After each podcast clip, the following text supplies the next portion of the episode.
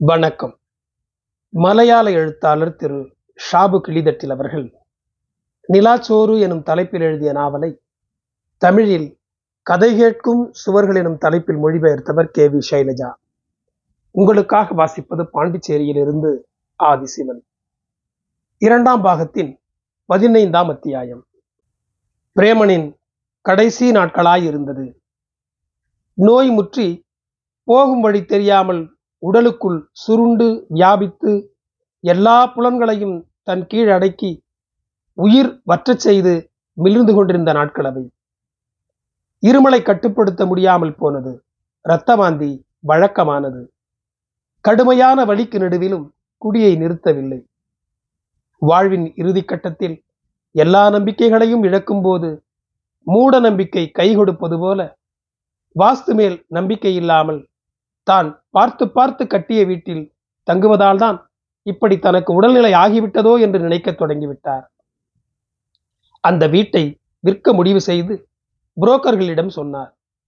வீடு விற்று முதல் ஐந்து லட்சம் ரூபாயும் என் கணக்கில் வைக்கப்பட்டு பத்திரமும் என் பெயரிலேயே எழுதப்பட்டது. கடைசியில் என் கட்டாயத்திற்காக தீவிர மருத்துவ பரிசோதனைக்கு தயாரானார். வெறும் டிபி மட்டுமல்ல மல்டி ரெசிடென்ட் டியூபர்குலோசிஸ் ஒருவேளை முன்னாலேயே தெரிந்திருந்தால் அதற்கான சிகிச்சை எடுத்திருக்கலாம். வெறுமே டிபிக்காக மருந்துகளை உட்கொண்டிருக்கிறார். வைத்திய சாஸ்திரத்தை தோற்க வைக்க முடியும் என்று பேசித் திரிந்த நாட்களில் வந்திருக்கும் வியாதியை பற்றி தெரிந்து கொள்ள முயற்சிக்கவில்லை என்பதே நிஜம். நானும் பிரேமனும் அவருடைய அக்காவும் மட்டுமே திருவனந்தபுரம் மருத்துவமனைக்கு போயிருந்தோம். பிரேமன் நிறைய பேசினார். அக்கா வல்சரா எதையும் தம்பிக்காக செய்யக்கூடியவர். தன் தம்பி செய்யும் எல்லா காரியங்களுக்கும் மௌனமான சாட்சியாகவும் எல்லாவற்றையும் அனுமதிப்பவளாகவும் இருப்பவள். தன் மகளுக்கு திருமணம் செய்து பார்க்க வேண்டும் என்ற தன் ஆசையை பிரேமன் சொன்னபோது எனக்கு பாவமாக இருந்தது. ஆனால் அதை செய்து வைத்தோம். ஊரே வியந்து பார்க்கும் அளவிற்கு விமரிசையாக செய்தோம். அன்று இரவு கடைசியாக திருவனந்தபுரம் லிப்ரா ஹோட்டலில் தங்கினோம். இரவின் மந்தகாசத்தில் மங்கலான வெளிச்சத்தில் தூங்காமல் யோசித்துக் கொண்டே இருந்த பிரேமன் என்னிடம் கேட்டார் அதுவரை அப்படி ஒரு குரலை நான் கேட்டதே இல்லை. அது கனிந்திருந்தது. அதில் வாழ ஆசைப்படும் ஏக்கம் இருந்தது. என்னவுமா? தூக்கம் வரலையா? ம். உன்னை அனாதையா விட்டுட்டு போயிடுவேன்னு நினைக்கிறியா? அனாதை என்பதெல்லாம் எனக்கு பழகிடுச்சு. ஆனா நீங்க எனக்காக எதுவுமே செஞ்சதில்லை. நானும் பையனும் வாழ எங்களுக்கு ஏதாவது செய்யணும் நீங்க. அமைதியாக சிரித்தார். கொஞ்ச நேரத்திற்கு ஒன்றுமே பேசவில்லை. மௌனம். இரண்டு பேருக்கு மத்தியிலும் இறையுண்ட பாம்பாய் இழைந்து இழைந்து நகர்ந்தது. என் மரணத்திற்கு பிறகு பிரேமனுக்காக நீ வாழ்வாயுமா இந்த ஒற்றை வரி எனக்கு மொழிபெயர்த்து வர இரண்டு மூன்று மாதங்கள் ஆனது மறுநாள் அவரை மருத்துவமனையில் அனுமதித்த மருத்துவர்கள் பரிசோதிக்கிறார்கள். இனி ஒன்றும் செய்ய முடியாது என்று டாக்டர்கள் அவருடைய விதியை அழுத்தி எழுதிய போதுதான் வியாதியின் வலியையும் விதியின் வலிமையையும் ஒரு சேர உணர்ந்தார். நீ சந்தோஷப்பட வேண்டிய வாழ்க்கைய என்னால தர முடியல. செய்து வைத்திருக்கும் காரியங்கள் எதையும் நினைத்து பார்க்க முடியவில்லை. என்னால் சாக முடியாது. நான் வாழணும்.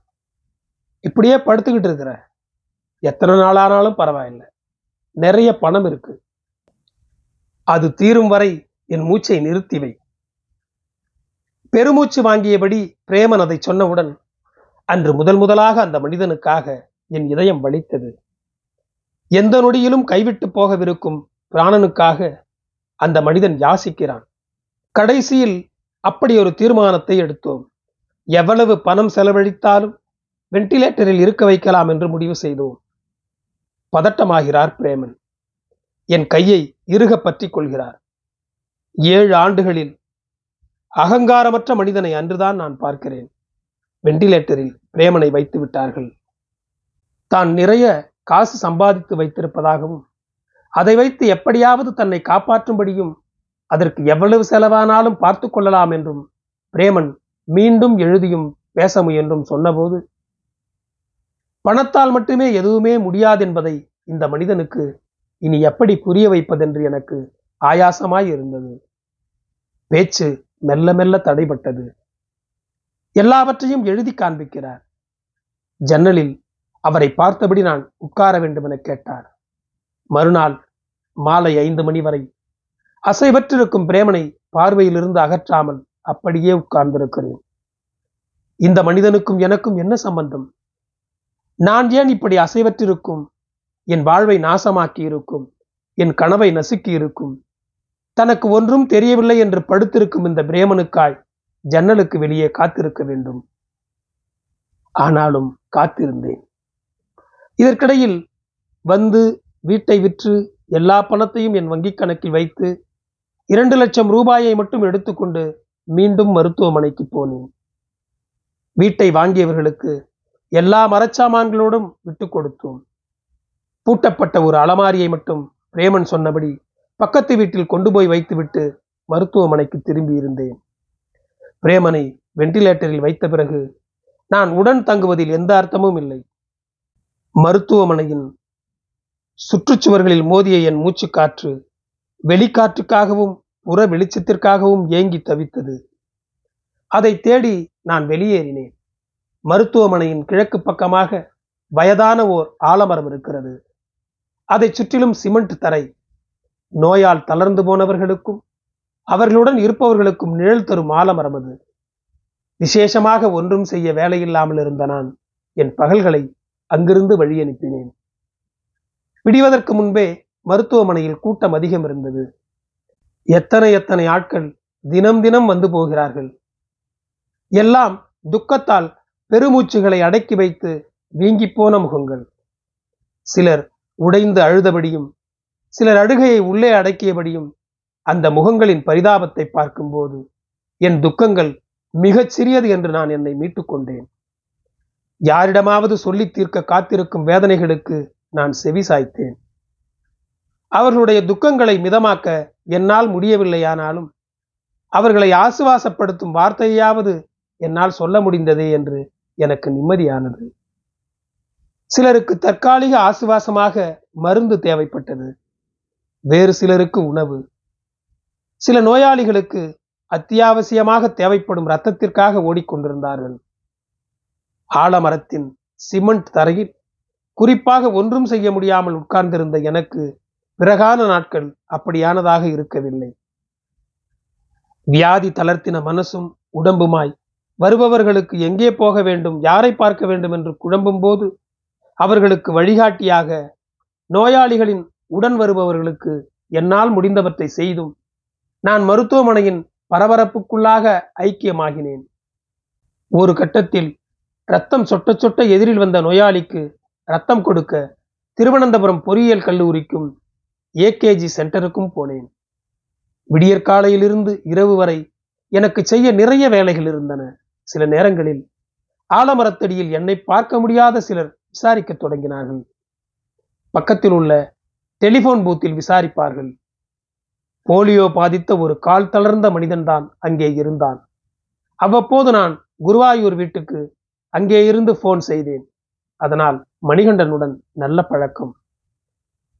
அக்காவை கேட்டு பன்னிரெண்டாம் வார்டில் அப்பாப்பன் வந்திருந்தார். அக்கா உங்களை சுலோச்சனா நர்ஸ் தேடினாங்க.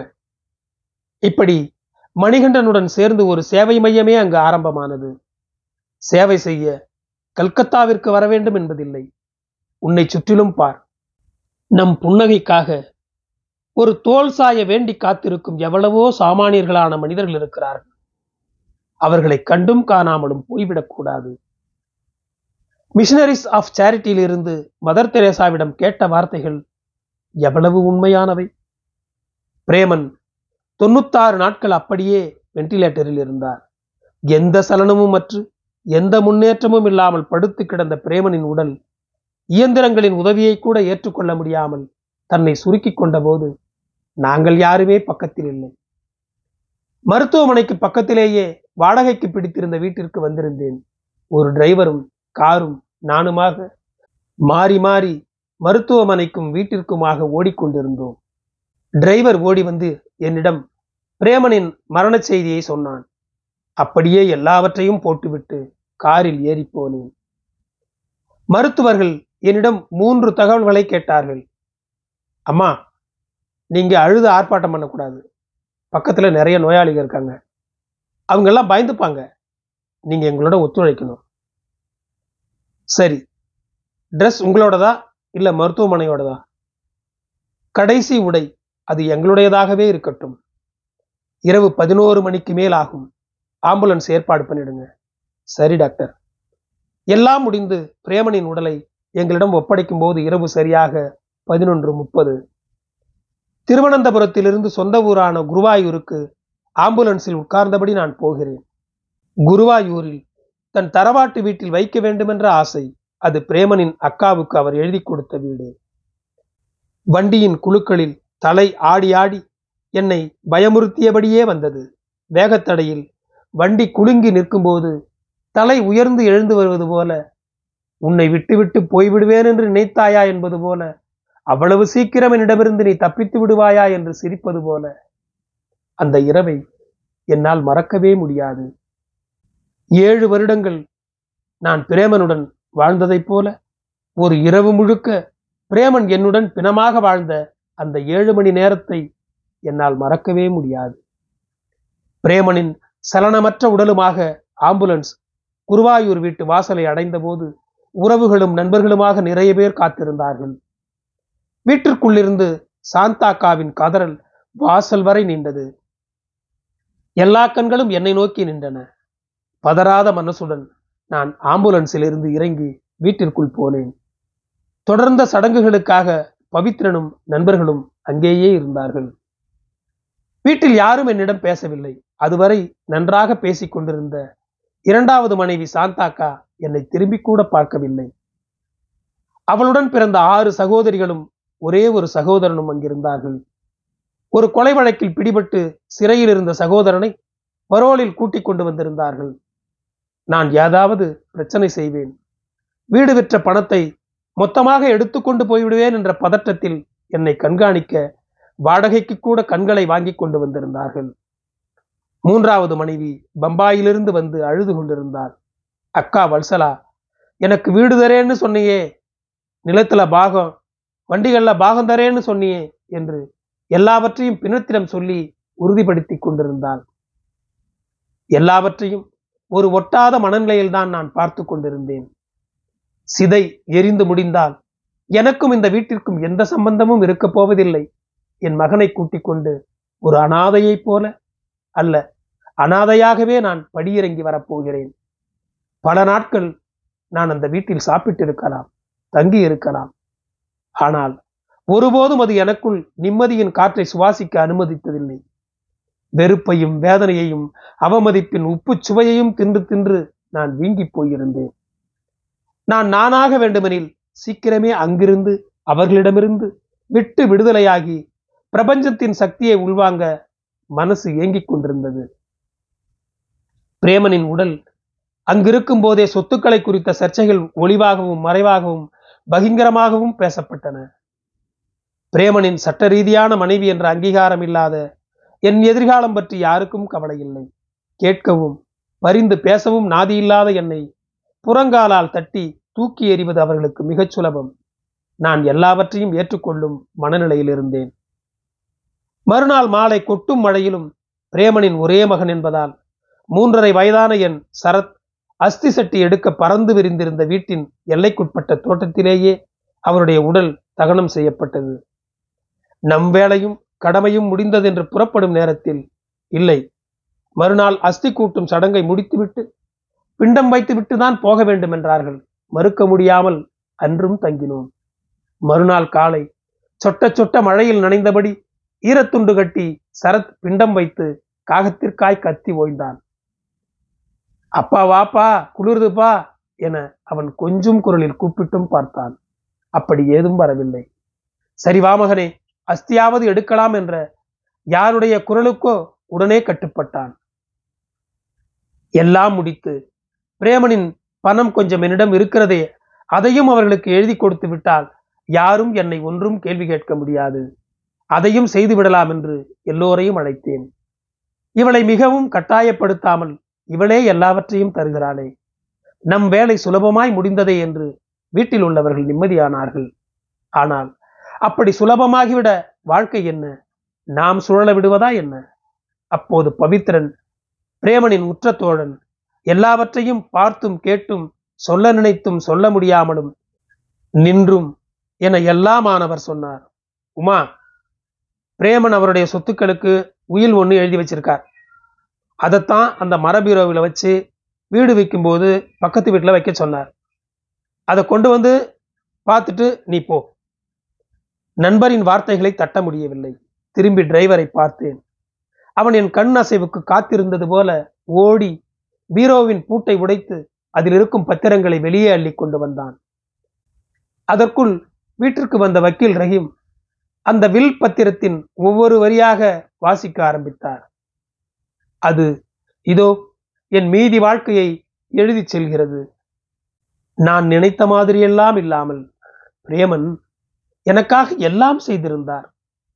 மற்ற மனைவிகளுக்கும் பிள்ளைகளுக்கும் செய்ய வேண்டியதை என் வழியாக செய்ய சொல்லியிருந்தார். சரத்திற்கு ஐம்பது லட்சம் வங்கிக் கணக்கில் சேர்க்க சொல்லியிருந்தார். பஸ் லாரி டிராக்டர் கார் என இருக்கும் வண்டிகளை விற்று பணத்தை என்னிடம் வைத்துக்கொண்டு மருத்துவ உதவி மையம் ஆரம்பித்து பலருக்கும் உதவச் சொல்லியிருந்தார். அவர் சொன்ன எல்லாவற்றையும் செய்தேன். பிரேமன் கொடுத்த சொத்துக்களை விட மனைவி என்ற அந்தஸ்தை எனக்கு கொடுத்ததில் ஓர் ஆசுவாசம் பிறந்தது. எல்லா காலகட்டங்களிலும் அம்மாவாலும் சொந்தங்களாலும் நம்பியவர்களாலும் உதாசீனப்படுத்தப்பட்டு புறந்தள்ளப்பட்டு நம்பிக்கை துரோகத்துக்கு ஆளாக்கப்பட்டு அக்னி பரீட்சைகளை அதீதமாய் ஏற்று வாழ்ந்த என்னை என் வாழ்தலின் நேர்மையை என் சுயநலமின்மையை உணர்ந்த ஜீவன் எனக்காக நல்கிய பின் பாதி வாழ்வு. நான் பரிசுத்தமாக ஒளிர்ந்து நின்ற நிமிடங்கள் அவை. எல்லோரும் அஸ்தியை கூட்டவும் அதை கடலில் கரைக்கவும் கிடைத்த சொத்துகளோடு தங்கள் வேலைகளை பார்க்கவும் முடிவு செய்திருந்த நேரத்தில் அன்றுதான் நான் முதல் முதலாய் பிரேமனை எனக்குள் வரித்துக் கொண்டேன். கடலில் கரைக்கப்பட்ட அஸ்தியிலிருந்து உயர்ந்து வந்து முழுவதுமாய் பிரேமன் என்னில் ஐக்கியமாகிவிட்டார்.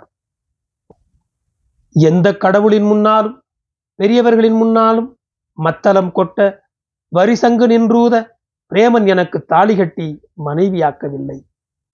பிரேமனின் மனைவியும் அல்லாத விதவையும் அல்லாத நான் அன்றிலிருந்து உமா பிரேமனானேன். நான் இறந்த பிறகு பிரேமனுக்காக நீ வாழ்வாய் உமா என்று சொன்ன பிரேமனின் வார்த்தைகள் நிஜத்தை செதுக்கி செதுக்கி ஒளிர்விடும் சிற்பமாய் என் வாழ்வை மாற்றி கடந்து செல்கிறது. நன்றி. தொடரும்.